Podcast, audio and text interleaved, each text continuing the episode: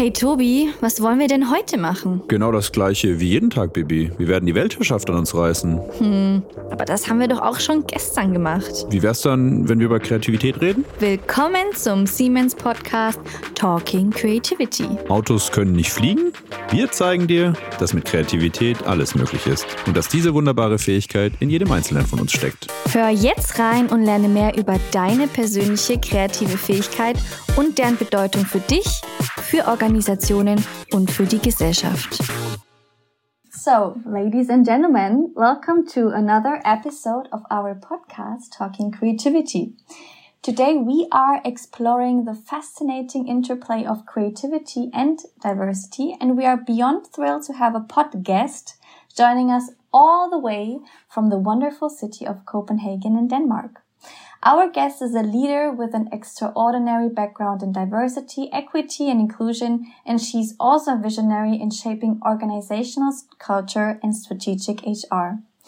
Now, throughout her career, our guest has been at the forefront of exciting initiatives where she is challenging outdated practices and introducing innovative strategies to create a more welcoming and supportive work environment for all. That sounds lovely. As the global head of diversity, equity, inclusion, and culture at uh, WS Audiology, she currently leads the charge in fostering a workplace that embraces diversity in its truest sense. So she actively encourages open dialogue and collaboration among leaders and colleagues, emphasizing inclusivity for all perspectives. And Toby, I would speak for both of us that we think this is outstanding and this deserves a really special appreciation. At this point, maybe we can have a round of applause virtually in this podcast. So I can't wait to hear more about this and not just uh, buzzwords.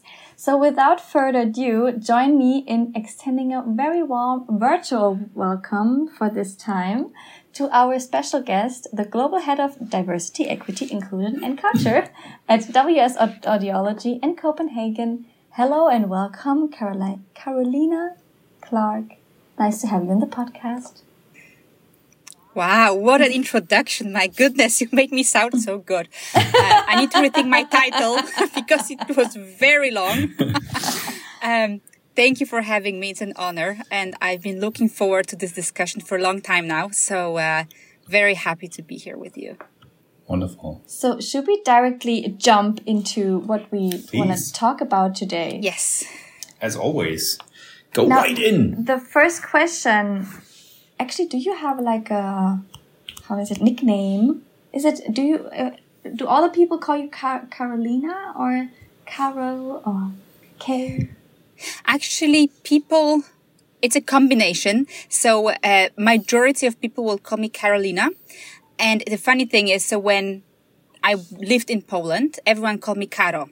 So that's just like how you would, you know, you know, give, it's not a mm-hmm. nickname maybe, but a shorter version of my name.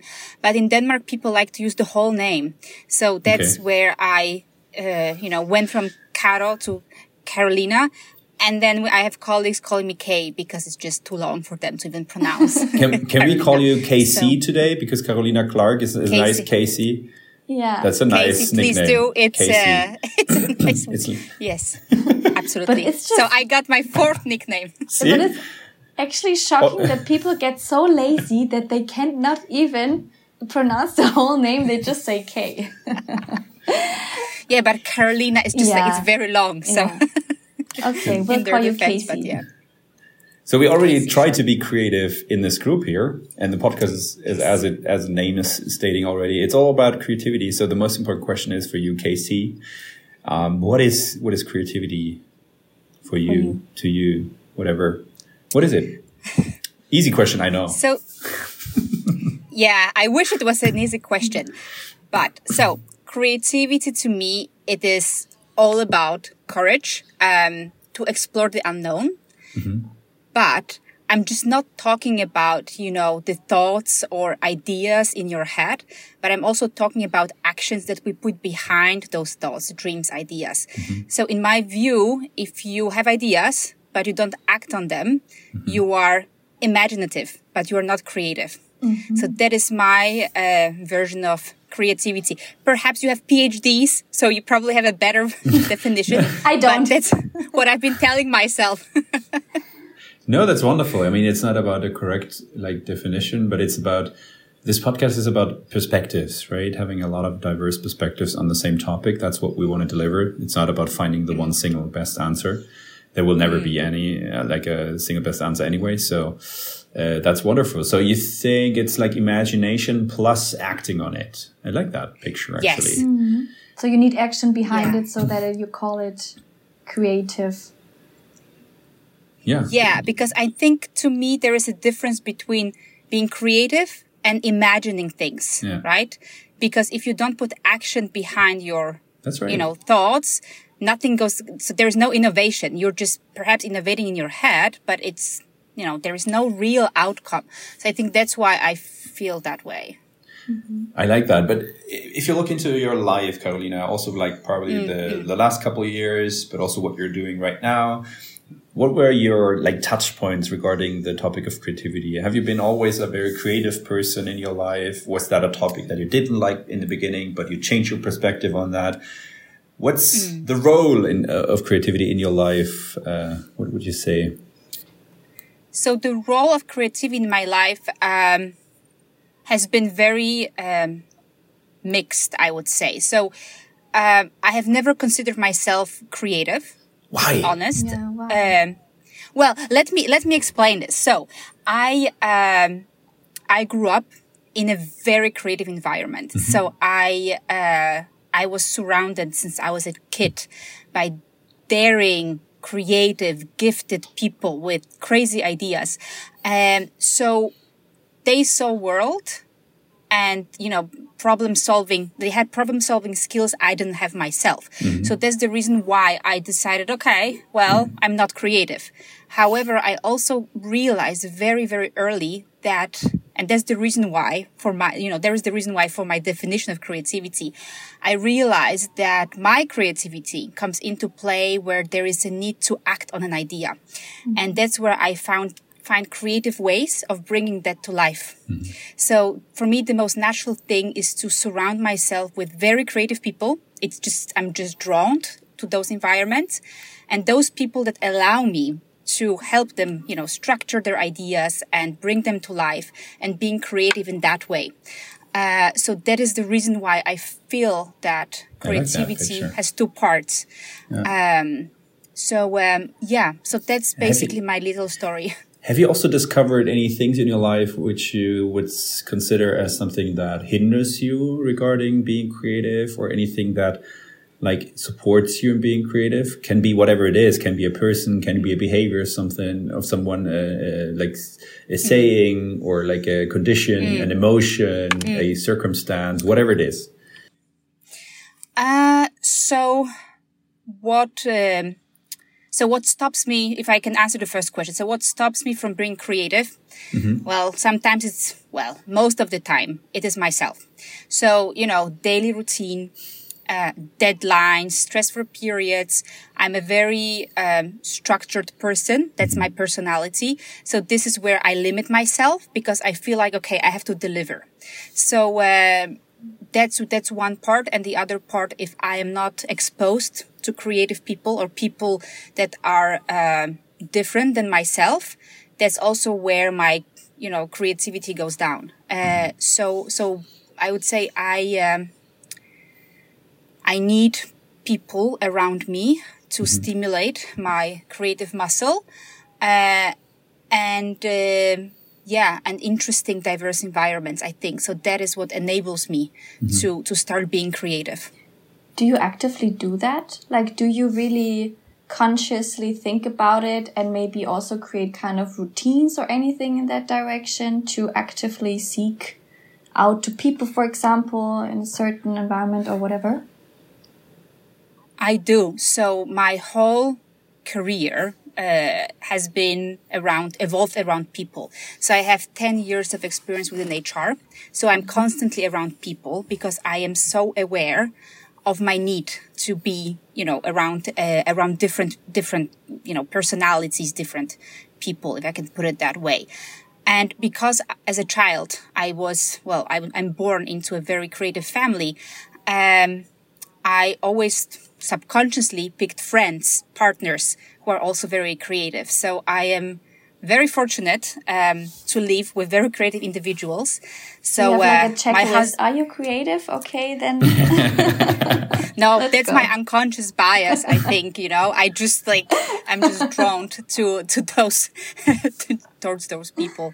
Um, so um, yeah. So actually, so so the way I practice it. So for example, privately at home, I uh, my husband is extremely creative, and you know, just being around him uh, really allows me to step you know um, away from the routine and my need for checklists and just you know gives he gives me the room to just like you know exercise my creative muscle. And uh, also spending time with my daughter and oh, you sorry. give you give the structure to your husband then like is that like a back and forth thing like do you also help him with a little bit more of this because you, you mentioned that you're a rather structured person right yeah, yeah, I am a structured person. So, uh, actually, I think the two of us are really creative together. We're very mm. different. Um, so he gets those ideas that are out of this world. And this is where my creativity comes in because I try to make that happen. Mm-hmm. So, uh, um, for example, we have recently, so it's our side project. We have tons of side projects, our jobs. I like that. Um, we built, um, we decided, you know, there is the strength of uh, sustainable living and, you know, building with sustainable materials and being in nature, things like that. And I'm not a nature person, to be very honest, but mm-hmm. I thought, okay, why not? Let me try. So we decided to build a teeny tiny house in the middle of nowhere. Oh, wow. uh, we bought a piece of land, basically a wood. So it's like, you know, it's in the middle of nowhere. We haven't even seen it, so we just bought it uh, in the northern part of uh, of Denmark, and we and we said okay, and we want to build this teeny tiny house, like 36 square meters, in the middle of the woods, and we want to build it in a sustainable way, so like no, you know, foundation for the house, or no like, you know, greasy uh, mm-hmm. kind of materials. So we contacted tons of people and no one wanted to help us. Everyone's like, okay, are you insane? This is just not gonna happen. So we went to Lithuania and we found a person who said, cool, I'm gonna build you the house that you want. Cool. So they built the house, uh, shipped it over like, you know, they took, you know, they rented track. Yeah. So this uh-huh. whole house was just like moved to Denmark. Then we found someone who was able to build it in the woods in the way we wanted. Um, so it was like a diverse group of people that helped us out. And now it's a thriving business. So, you know, people are reaching out saying, Hey, I also want to spend three days in the middle of the woods.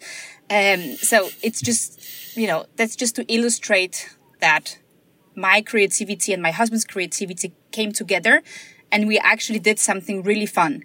Uh, mm-hmm. but I wouldn't be able to do it by myself, you know, mm-hmm. and vice versa. I don't think he would be able to do it by himself without me. So that's how I get Great. to be creative. Nice. And, and, but, but now coming back to your current role mm. at uh, WS mm. Audiology, um, it's about diversity, equity, inclusion. And I know, Karolina, we already had a lot of like interaction and chats about that topic, but mm. I'm really curious about your perspective on like, do you see any link between what we're just discussing about creativity as, let's say, a human ability and what you're now trying to foster the topic of diversity, equity, inclusion? Any any links you see? Maybe to jump in here, yes. can you maybe also first of all give a very short intro oh, yeah. of what you're actually doing there. so because there are many I'm words sorry. in there of diversity, equity, inclusion, and culture. So what is it all about, and then how it connects mm. to creativity? Yeah. So um, I think it's a good idea with quick introduction of what diversity, equity, and inclusion means, uh, especially for people who are not, you know, who are not uh, um, introduced to the topic before. So I will start with some very quick, short definitions, and in the DEI, as we call it, world, we like to use um, a shoe metaphor. So I hope you are all ready for it, mm-hmm. but it really explains uh, what it is. So if you think about diversity, it's like having a shoe rack. So you're like in, you know, in the store and you're looking at different types of shoes.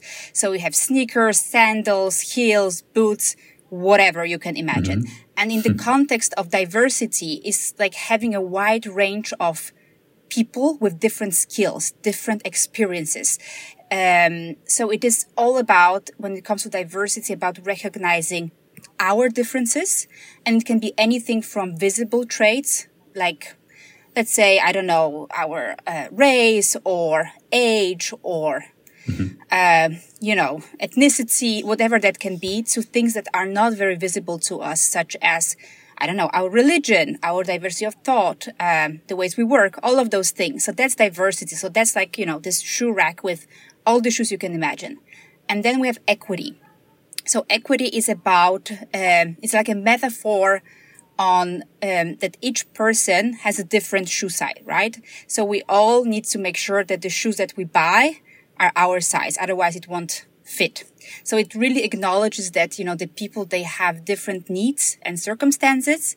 So by providing equity in my work, I really try to offer the necessary support, um, resources, opportunities, um, to really ensure that everyone has equal chance to succeed. Right. Mm-hmm. Uh, so, uh, so this is how I would describe equity. Uh, so, so for example, on the very different level of skills or traits or whatever you just mentioned. Yeah, exactly. So, for example, if you, uh, you know, let's say I offer, so because people confuse equity and equality quite a lot of the time. So the very basic example is I'm going to offer um, a training session on project management in German. Mm-hmm. So obviously you two will be able to join the session. I wouldn't only because I don't speak German. But, you know, offering the same thing to everyone, that's equality. But mm-hmm. equity would be offering this course in English so that, you know, I could also join. Mm-hmm. Uh, so this is, this is the difference. And of course, inclusion, it's all about, you know, if we are still in the shoe metaphor that you get a really nice experience in the store where you're respected. People ask about your needs. People want to hear what you have to say. So this is all about inclusion. And that's the reason why diversity is, you know, something sometimes when we look at companies, they want to acquire a lot of diverse profiles. However, diversity cannot thrive if there is no inclusion, if there is no equity. So that's the reason why it is diversity, equity, and inclusion. Mm-hmm. And then the last piece, of course, is the culture. So how do you make sure that you have a company culture that is welcoming to, towards everyone? Mm-hmm. Um, so that is basically what I'm doing. I'm trying to retain, I'm trying to um, attract diverse profiles while also making sure they have equal opportunities. They have, they all have opportunities to develop, to succeed and feel respected, included, psychologically safe. So, uh, yeah, I, uh, I work with a lot of different functions because obviously it's not just me doing it. It's like a full team of people behind it. One more question before we talk about the connection to creativity. Can you maybe make it a bit more concrete on what or like have examples on what exactly you're doing? Because you said you're you're trying to make that real, like bringing diversity, inclusion, all this stuff in there, but how? Just like one or two little examples you could share on what you're doing. Uh, I'm trying to think of something because it's such a big, yeah, uh, big, big thing. So, um, so what I'm doing personally with my team, so I cover the global aspect. So I create strategies. I create, uh, different, um, policies. So I'm trying to enable our, you know, people teams, our leaders to attract and retain diversity. So mm-hmm. diverse profiles. Uh, and I do the same for the inclusion piece. So I'm trying to teach, I'm trying to educate people on how to develop inclusive environment, how to be, you know, aware of their unconscious biases. So, you know, all the prejudice that we, you know, all of us have against other people because it's, you know, it's so ingrained in our brains. So it's difficult to say into words what it is that I'm doing, um, yeah. because it is just like one big collaboration with yeah. all types of different teams. I think one major thing you just mentioned is creating this kind of awareness and education, especially on what mm. it exactly is and why we need it mm. and how it works and what kind of impact in the end it will bring to each and every one individual. I think that's one very important part. Right? Yes. Okay, so now let's, mm. Toby, ask your question. no, no, please. Now you can ask the question.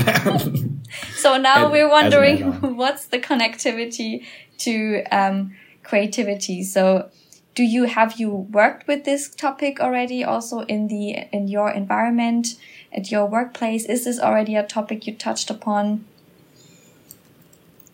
uh, so i um, i have worked with the topic but not consciously so you know in a, in a lot of companies we talk about innovation uh, but we rarely talk about creativity so so you know all the research that you can find there would tell you that diverse teams tend to be more innovative, mm. more creative. And this is something I've been working quite a lot with. Um, and it is simply because, you know, creativity thrives when people have different opinions, different way of working. They challenge each other. Um, and it was when I met uh, Tobias where we talked about creativity specifically. So not just innovation, which is the, you know, output, but actually what is happening before. And I don't think I have been that aware of the topic before I actually met him and we dive, you know, drove into, uh, into the topic even more. Um, but there is, there are so many connections. Um, I don't, again, I don't know what research you have, uh, you have read, but I you know, if you have a homogeneous environment where people all the same, same ideas, I don't know how easy it is for that team of people to be creative. Yeah. Um, I, I, actually also learned a lot, Karolina, while we had this discussion because I never thought that I want to that I will talk about creativity and diversity, equity, inclusion at some point. But mm. we definitely found out together that mm. uh, I mean, diversity is actually, of course, not actually, of course, but actually a topic that is well researched in the field of creativity because of course if you want to create something mm. new and you want to think mm. in different new directions having a broad set of different perspectives coming together mm. is of course broadening broadening your new like let's say solution space your new new new thinking space let's say right yes. but of course this is again the challenge you cannot as which, mm. what you were saying uh, uh, Karolina that if you just put a diverse set of people in one room but you're not like build the equity inclusion and, and not act on that, you're never able to harness this potential that lies within this diversity for potentially a very creative mm. output, mm. right? Because it might be just one very strong character in, in this mm, setup, mm. right? That is ruling the, the workshop, let's say. So it's always also about those, those balancing things in a workshop setup for creating something new. So I definitely mm. believe that th- there's a close connection between setting up diversity, equity, inclusion, bringing that basically to life and harness mm. it through creativity for something new. But at the same time, I also strongly believe that if you train your creative muscle, you learn about your personal creativity, about your boxes in your head and all that, that this mm. is also helping you to like open up more and better to diversity, equity, inclusion, and also bring your, let's say, like piece into the game and help to make that happen. Mm. So it's like a back and forth connection, which I see actually. Mm. So I don't know if you agree on that. Yeah. I do agree because you know diversity is tricky and that's what a lot of companies you know they they make the mistake of acquiring a lot of diversity because they want yes, to meet quotas yeah. or whatever yeah. but they are not prepared to actually invest in the inclusion piece or the equity piece uh, and that's where the diversity is not sustainable because you know yeah. people will leave or you know as exactly as you say Tobias um, if you put you know, group of people, very different people in one room and say, go innovate, you know, the chances of them ending up in disagreements and conflicts is very high. Mm. So the real, you know, key to really unlock creativity, it is inclusion and it is equity. And so as soon as few people feel hurt and they feel psychologically safe and they feel respected and celebrated, that's when, you know, our differences become the mm. team's biggest asset. Uh, and that's, you know, I think in inclusive environments, that's where diverse, you know, uh, viewpoints are valued and then creativity just grows. Yeah. Um, it's not an so easy I, thing. Yeah.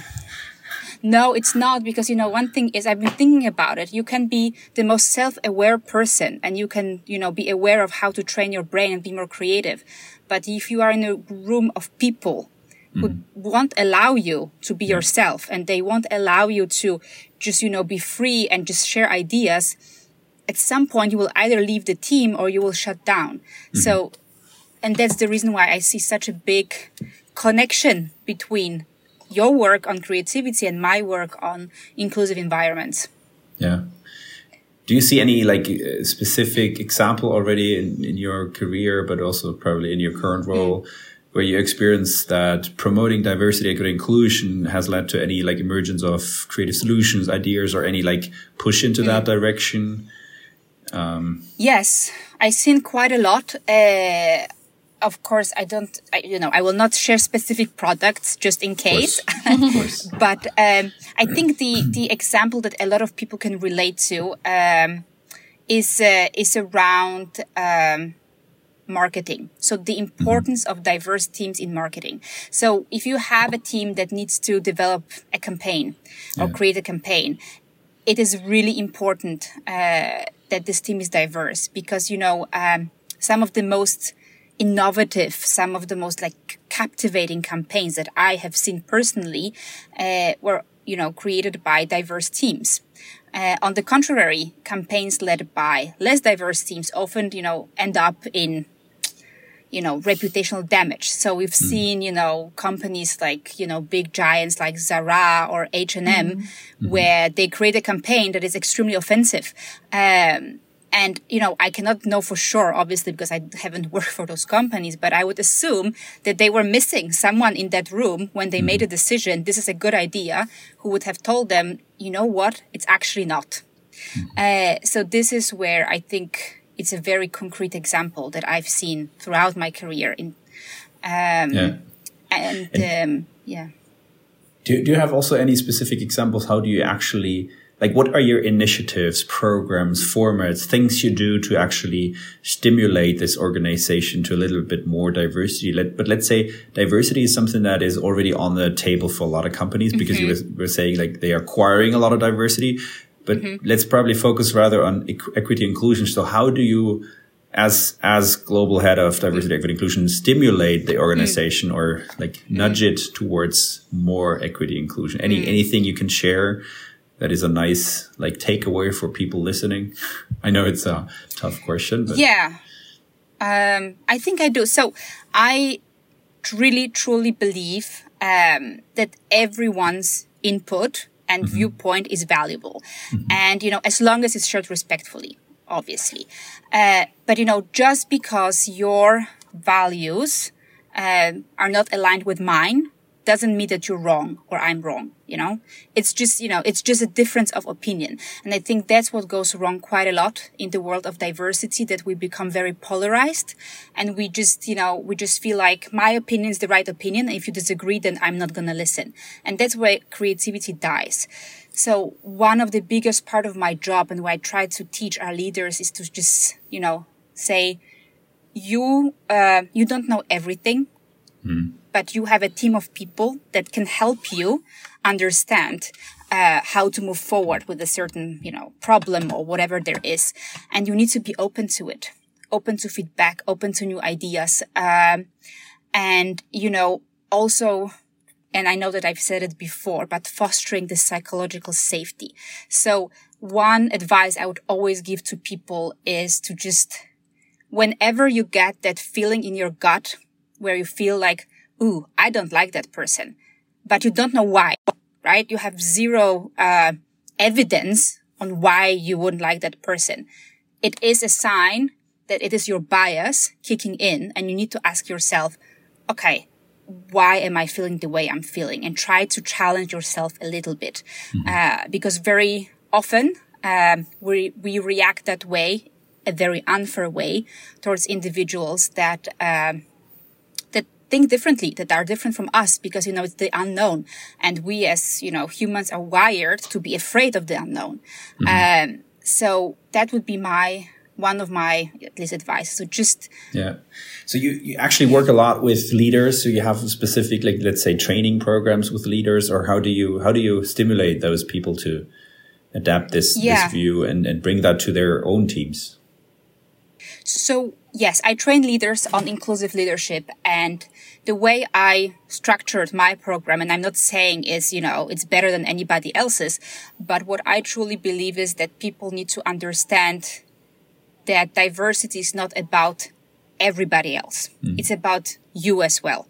And this is missed. You know, that's the point that we are missing quite a lot in, uh, in diversity conversations because you know, there is a pool of people that feel left out. Mm-hmm. Uh, and it is my job to make sure that they understand, you know, just because we are the same, I don't know, race or gender doesn't mean we are the same, right? So Bianca and I, yes, we are two white females. Are we the same? No. So, so this is also where, so I start with that, like, where are you in diversity? What does it mean to you? What are the experiences that you've had throughout your life that shaped you to who you are? And then when we have that understanding of ourselves, um, and, and we realize where we are on, on the scale, we can move on into a conversation about, you know, privilege. And I know a lot of people hate that word. uh, you can also say unearned advantages. So things that we didn't earn, we just were born into certain circumstances. And it's also very important to understand that sometimes we are taking it for granted that some people work three times as hard to achieve the same thing that we have right? Mm-hmm. So it is also a difficult, you know, conversation sometimes with leaders because they need to realize that there are people on their teams that, you know, had different circumstances in their lives. Uh, and they need to really think about in terms of equity. Mm. How do you elevate those people? How do you help? How do you develop them? Right? Because you cannot offer everyone the same thing because not everyone needs the same thing. Uh, we are all very different, right? We have individualistic needs. So that's the second part. And then we talk about, you know, our prejudice, our unconscious biases. It can be a very uncomfortable discussion, but when we are aware of why we react the way we do, it's much easier to acknowledge, oh wow, okay, I was not aware. I will try to do my best. And also saying, you know, we all have bias. We all do. It's not something we can, you know, run away from. So, uh, making sure that this is clear. And the last part is I offer tools to our leaders. So I offer them uh, concrete things they can do to uh, to be more aware, to stop. And I think that's where Tobias and I, I think we would agree is that people need to stop and think. Because when you react on your gut feeling, when you react on your impulse, very often it's an unfair or a bad decision that you're gonna make, right? Mm-hmm. Sometimes it's right, you never know, but you need to stop. Uh, and it is, it's actually one of the biggest challenges of the leaders I've seen throughout my career they are so busy. They have so many mm-hmm. deadlines. They are so under pressure. So slowing down, a lot of them just look at me and think, my goodness, woman, it's just impossible. It's not going to happen. Um, but in order to change behavior, you need to stop. You need to give yourself time. Yeah, I, I like that picture. Just, just you, one, yeah. one quick, quick example for the listeners, because I mean, just to give an example of what you were just saying, uh, Karolina, is that if I have a really bad experience, let's say with someone who was called Bianca, and then I meet this Bianca here in the room, the very first time, I definitely have an unconscious bias, a negative, let's say, uh, unconscious bias towards Bianca because I had a negative experience just because of the name. And I think that's nothing bad. That's also what I keep telling to the pe- people. Don't say that's bad and blame someone because just be aware of it that you always, the simplest thing, just a name of someone with a bad experience connected probably can already like create a negative attitude towards the next person that has the same name but doesn't do anything uh, negative mm. in that sense, right? So you have created a pattern. That's always the connection of like how our brain works. And that's what I love to use in, in, in workshops regarding creativity, that you create a pattern with an experience up here in your head. That's just how we work but you need to be aware that mm. this bad pattern needs to be refined, reworked, and that is hard work. It's easier for us to stick to that pattern. And that is also leading us towards this like denial of something new, right? Mm. Because you have a negative experience with that, whatever, or this unconscious reaction to something. I think that's mm. just very important. And the same happens if you are confronted with a task regarding innovation or creativity. Think about the new car of the future, right? If you just hear the word car, you definitely start to imagine first of all with what a car is today right so you're stuck in the mm-hmm. box of what a car is today and then you struggle to really build it into the future so sometimes you mm. need to stop and think what you are saying and ask why do I react like that? And understand that it's just the name, the negative experience, but it has nothing to do with this new person here in the room, right? And at the same time, on the side with a car of the future, stop and think and ask, hey, the initial um, goal is not a car. The initial goal is, let's say, hmm. mobility, mm. right? And then you're able to open up and think in new avenues and be be really yeah. creative. So I think that's a nice link how our brain is working between approaching an innovation uh, topic, but also there's this unconscious bias of, of denial of someone. Mm. But sorry, Bianca, you wanted to ask also something. Absolutely. No, you can first add something to that, Karolina. Yeah, so I think it was a great example of unconscious bias. And of course, there are tons of those biases, but what you just described Tobias is basically, um, ways that we were taught the world is working, our, you know, traumas, all of those things, they sit so, you know, in our brain subconsciously. And that's what we are reacting to. So, you know, you can also, you've probably, a lot of people have seen one of the very clear bias uh, examples where you have teams of people mm-hmm. that seem the same, right? Because we have, it's called affinity bias. So it mm. means that you meet someone like yourself and automatically you like the person. You don't know why, but you yeah. like the person, right? So, yeah, sorry, and I, I think, cut you off. No, no, no, it's, it's totally fine. I just wanted to add, and the thing is that it's fine that we react that, like that. We're not, we're not here to blame. The only thing is be aware of that because that's just how our brain works. Because if we use our patterns, which are already there, we just consume less energy right? But refining patterns, refining old experience, refining this and opening up for new and like, yeah, change that perspective of something that costs you way more energy, right? So this, this is, in my point of view, very important because otherwise we go back to this blaming of each other. And I think that will not change anything, mm. but really accepting and understanding how we people work and how our brain is working and then accept that, but work with that mm. and be more like in a positive attitude to say, Hey, Bianca, I remind you right now towards your bias, which I just observed last week, whatever, right? So be very conscious about that and help each other to remind about that because I think in the end, it's also way better to do that in a team and, and help each other out and not just just mm-hmm. rely on yourself. Of course, it's also important mm-hmm. to reflect within yourself, basically, and your own mm-hmm. experiences and your own behavior, right? But also in a team, it's it's a very powerful tool to to yeah. It is but it could only work if there is psychological safety. So, you know, the yeah. thing is that, you know, I think a lot of those things that you mentioned, I agree. There is nothing wrong with bias. We all have it. So it's just a fact. Yeah. And we, we, we need to start being more aware of those that are hurting other people. Because, you know, just because I like the color green, you know, it's not hurting anyone. Uh, but I think what is also very important that if you want to work with unconscious bias in your team, there needs to be a certain level of trust. Yeah. Because otherwise you will end up in the blaming culture. And, you know, shame is the thing that I don't work with. So, you know, I yeah. would never want anyone to feel ashamed of anything. Yeah. Um, so trust, uh, and it takes time. Again, yes. it takes time. So as you say, it's a, you know, fine line between calling out someone else's bias and helping them to just like overcome it. I had a question regarding what you just said also with leadership. And you also mentioned now it takes time. So you, for example, do also workshops and different initiatives with leaders to create this kind of awareness and also on reflecting on um, the different topics. But I'm still wondering how can you create this sustainable impact of it? So how can we hmm. not just have like little workshops and trying to create the awareness, but how, because you said that was like the perfect fit, it takes time.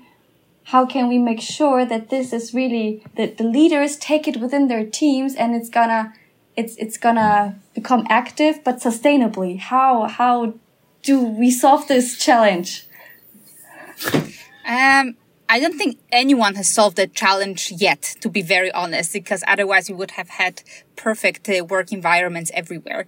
Um, so what we are, you know, what I've been doing in my career is so, of course, the workshops, um, nudging is very, you know, it's actually very good. So like, you know, I don't know if you've read the book Atomic Habits, kind of a thing where you just simply embed some of those small uh, behavioral changes into your everyday life. Mm-hmm. So, um, but um, but to be honest, the inclusive leadership that it's not the way I work is not just, you know, me teaching people about it and that's it. So inclusiveness is embedded into, you know, not just uh, WS Audiology, but in a lot of companies, into the values, into the behaviors we expect people to show, into the training materials. So sometimes we don't explicitly talk about it, but it's still there. Uh, so, so there are very different techniques, but I would say nudging is pretty good, uh, if you can, you know, do it in the correct way. It's just like, because I'm also thinking, some because sometimes this is also not sometimes but like in general this is a very also personal topic. Because we are also talking about feelings. You talk about gut feeling you talk about your experiences and it's very individual and personal. So i can imagine some people they do not even want to open up.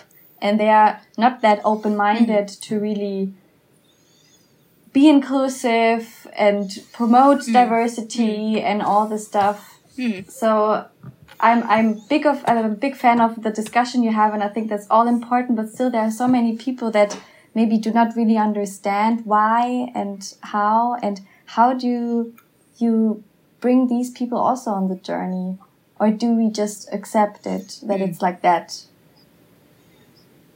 So, again, back to my point lack of polar- polarization helps. So you need to, you know, understand that each, let's say, of the regions in the world see diversity differently. So what diversity means to, let's say, me comparing to someone in Japan can be very different. So, uh, in terms of the resistance, yes, there are of course groups of people that resist. But the question is, why do they resist? Mm-hmm. They resist because they're excluded. Mm. It's because they feel like they are being shamed for something, you know, they haven't done. So I had many leaders saying, why, you know, I, I am born as a white middle-aged male. Well, now, you know, why am I being like excluded from all the things that are happening around? Why do I have to feel ashamed of, you know, some things that other people has done? And this is, these are the important conversations because people are not saying no, you know, we can all agree that inclusion is important, right? We all want everyone to feel safe. We all, we want everyone to feel respected. Um, but the key is to try to, you know, get that group of people that resist to actually help us drive that and try to understand what is there for them. Mm. Right? Because, you know, just because I believe it's, it's, you know, it's, it's important doesn't mean that somebody mm. else does. So this is where we need to bring those people on the journey and there are several, uh, techniques, but the most effective one is, is, you know, it's open dialogue. So I have colleagues, you know, um, you know, I had a lot of colleagues throughout my career saying, you know, because of my religious beliefs, I will never ever support pride. Mm-hmm. And, and, you know, and they said, so which, and they, they would, you know, carry on and say, so I cannot support your agenda. And then my answer would always be, by why not? You don't have to celebrate pride. But the only thing I'm asking you to do is to respect your colleagues from that community and, you know, make them feel welcomed. And, and, and then, you know, the response would be, Oh, but I already do that. It's like, okay, good. then we agree. Inclusion is important. Mm-hmm. So, you know, it's sometimes about like the definition. I think it's, you know, what you read in the media, what you read on LinkedIn. It is very, very polarized. So diversity, inclusion is just sometimes feels like we're moving into this sphere of politics mm. where you're either against or for. And there is no against or for. It's just like, you know, it's, it's about all of us. And that's what sometimes, you know, can be a little bit difficult. So open conversation and never ever shut people down unless they are threatening, unless they are, you know, doing something really awful. Then yes, then, then this is where, where, you know, you have, you have your boundary. But if people are respectful and they just want to discuss, just be open and just say, okay, let me understand your perspective and mm-hmm. let me elaborate on mine. All that is also super important for creative processes. What I see there is that people are shut down not because of like biases, sometimes because they are just expressing, let's say, diverse sets of ideas and thoughts, right? Sometimes they are shut mm. down in the creative process because it just takes more time to manage like a mm. very diverse set of ideas and come back to the one single solution, right? So but I think there are a mm. lot of like um, similarities in, in, in the endeavor to really foster that. And I think you actually need to bring both into an organization diversity equity inclusion that's super important but also an understanding of creativity in the end. And i think that can mm. help each other to really thrive. Basically goes hand in hand i would say right? Yeah. Yeah. Agreed. It goes hand in hand. And, Wonderful. and i think what you just yeah. So i think it was a good conclusion to tobias. So just like you know let people express themselves and you know and then have a conversation and just try to find a solution without just like shutting everyone down because that's not the point. Yeah it just needs needs a little bit more time right? And that's sometimes a thing mm. we don't have in our business life honestly right? So we're super busy. Yeah. We need to deliver fast uh, but really bringing that to life takes time and we need mm. to take that time for us and believe into the longer let's say, long time um, benefit of it that if you foster diversity and inclusion, you make that open dialogue look to you, to bring people into the conversation and listen to that perspective, right? If you do that, that will, and that is probably a nice link why we need the topic of creati- creativity in the picture of diversity and inclusion, because then you can say, hey, if you do that, it takes more time now, but in the long term, you have a better, let's say, uh, innovation KPI coming out. You're more innovative, innovative in the end. You, you bring better products to life, more, uh, let's say, more value for the customer that will increase your revenue and stuff. So you have through this argumentation, you probably have a nice, not argumentation, um, uh, yeah, like set of, of yeah you know what i mean. Yeah but Bridge, also not you. just maybe not just even those hard facts. Also when it comes course, to humans i mean also personally i think it can yeah. give you so much and you can give others so much when you start being open and including people or like hearing what others are saying and building this kind of psychological safety. I think uh, when i experienced this uh, during my work sometimes i i really felt so well, like comfortable with the people also around me. I was even, it makes you happier somehow in your workplace. And that is so important because we spend so much time at our workplaces. And therefore it's even better to yeah. actually feel better as a human being. Yeah, I can actually also make a point or maybe also kind of like an advice, uh, to companies because throughout my career, I have seen like a lot of top management really claiming their devotion to creativity and, you know, to innovation. But at the same time, they were very risk averse. Mm. And, you know, and this is what leads to the disappointment, you know, among employees who really try to push boundaries. Um, but, you know, they end up banging their heads on the wall. Mm. So I really see a shift in uh, the workforce right now. Mm-hmm. So the people that are entering the workforce, they are often more interested in, you know, psychological safety, creativity, you know, being able to express themselves. Um, so they seek environments that encourage, you know, challenging outdated norms, if you can say it that way. Um, so I really think, you know, one of the advice would be to, if you devote yourself to creativity, if you claim that innovation is one of your top priorities, you need to give people time to be creative, to explore. Um, walk the because talk. if you put, walk the talk, you know, and don't put tight deadlines and, yeah. you know, and group of, I don't know, engineers in the room and say, Hey, go innovate. You have three hours. It's not how it works. Mm. So this is also, you know, like a paradox, um, that I've seen in my career. And I think it's really sad. Um, and, and I think, you know, if you give people time and especially in terms of diversity, um, you know, it's great, you know, creativity and diversity is great for business. That's what you can, you know, see in all the research, but you have to be ready to invest in it because, you know, nothing good comes out for free.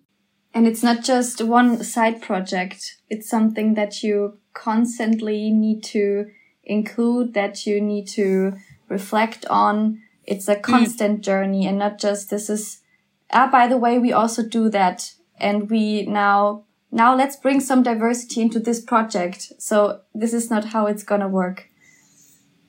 No, no, exactly. So, uh, I agree. Yeah.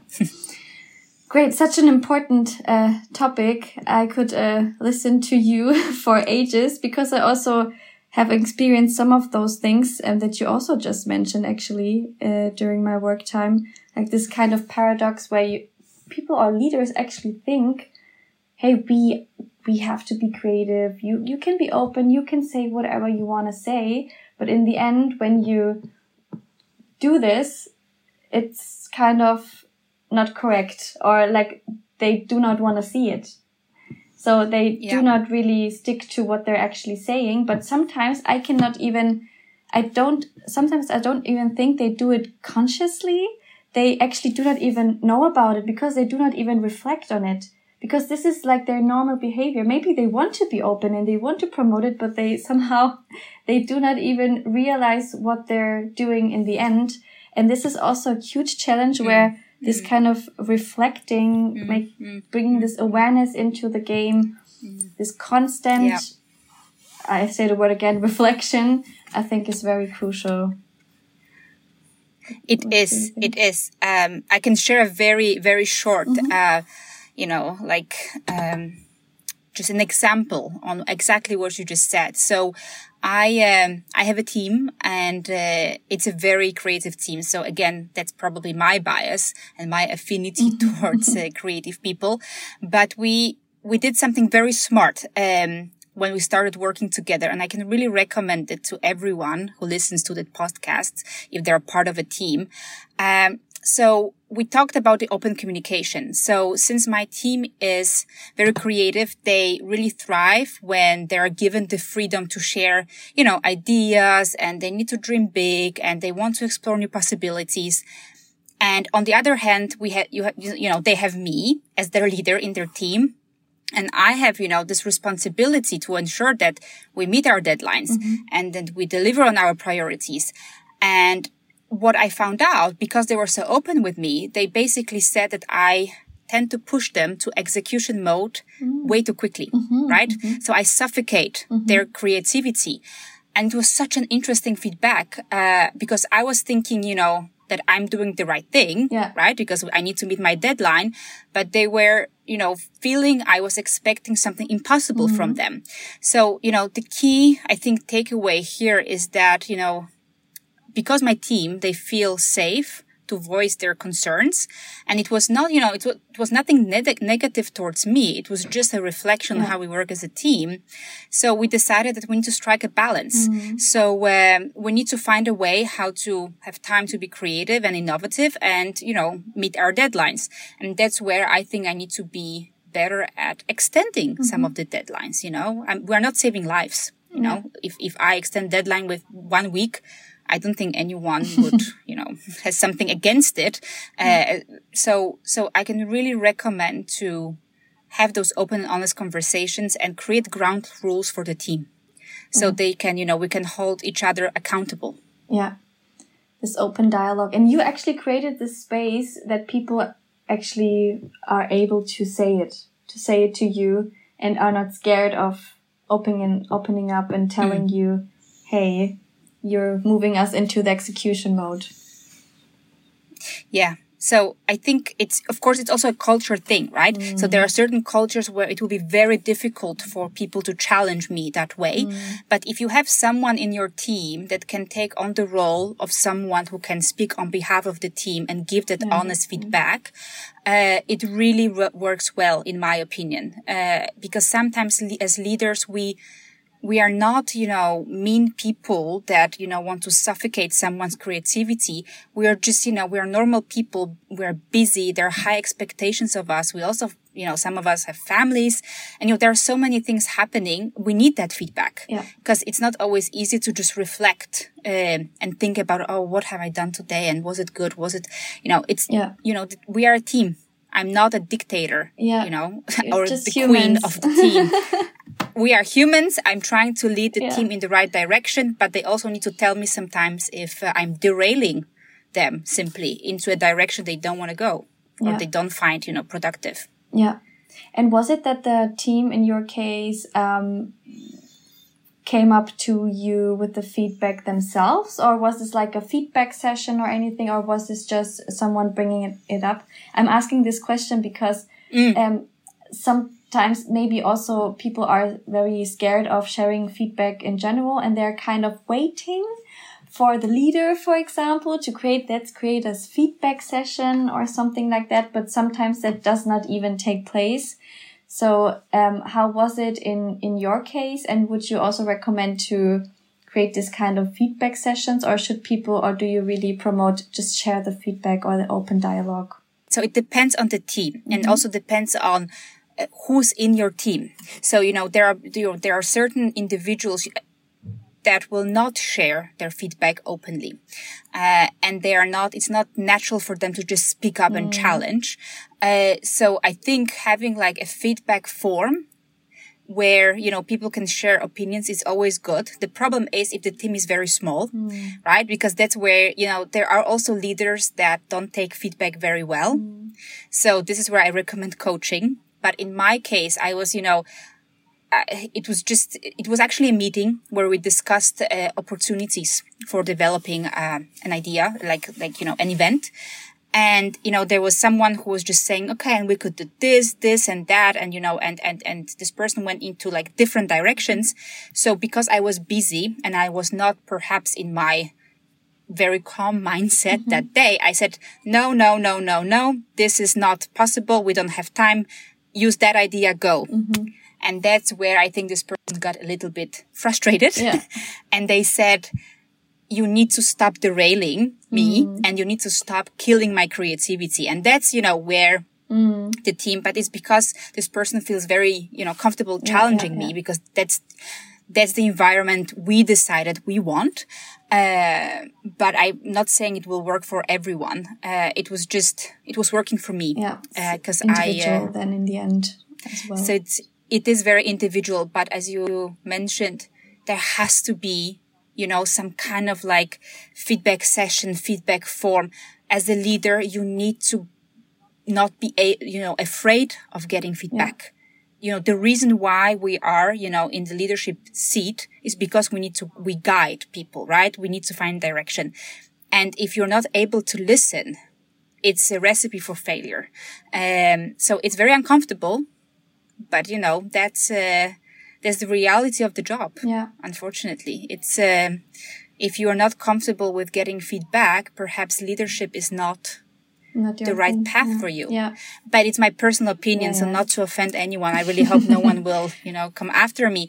But it's just like self-reflection and being able to, to take in feedback is an important leadership skill. Yeah, definitely. Right? Definitely so important. And I, I, I'm sure nobody will feel off offended by this because we always talk about perspectives, personal perspectives here in this podcast. But thank you so much, Karolina. Actually, I just wanted to have like one short last question, but I somehow always have a new question in my mind. So thanks a lot for sharing Go ahead. your experiences. but this is really the last question. I mean, you have already given a lot of recommendations, um, in this podcast, which is highly valuable for our listeners. But what is like the very last thing, wrapping this all up? What kind of advice would you give our listeners when it comes to creativity? So being creative individually or for themselves? I think I, am I'm, I'm repeating myself a little bit, but okay. main advice is to and and you know I find it difficult myself. Mm-hmm. So I know it's not easy, but try to slow down.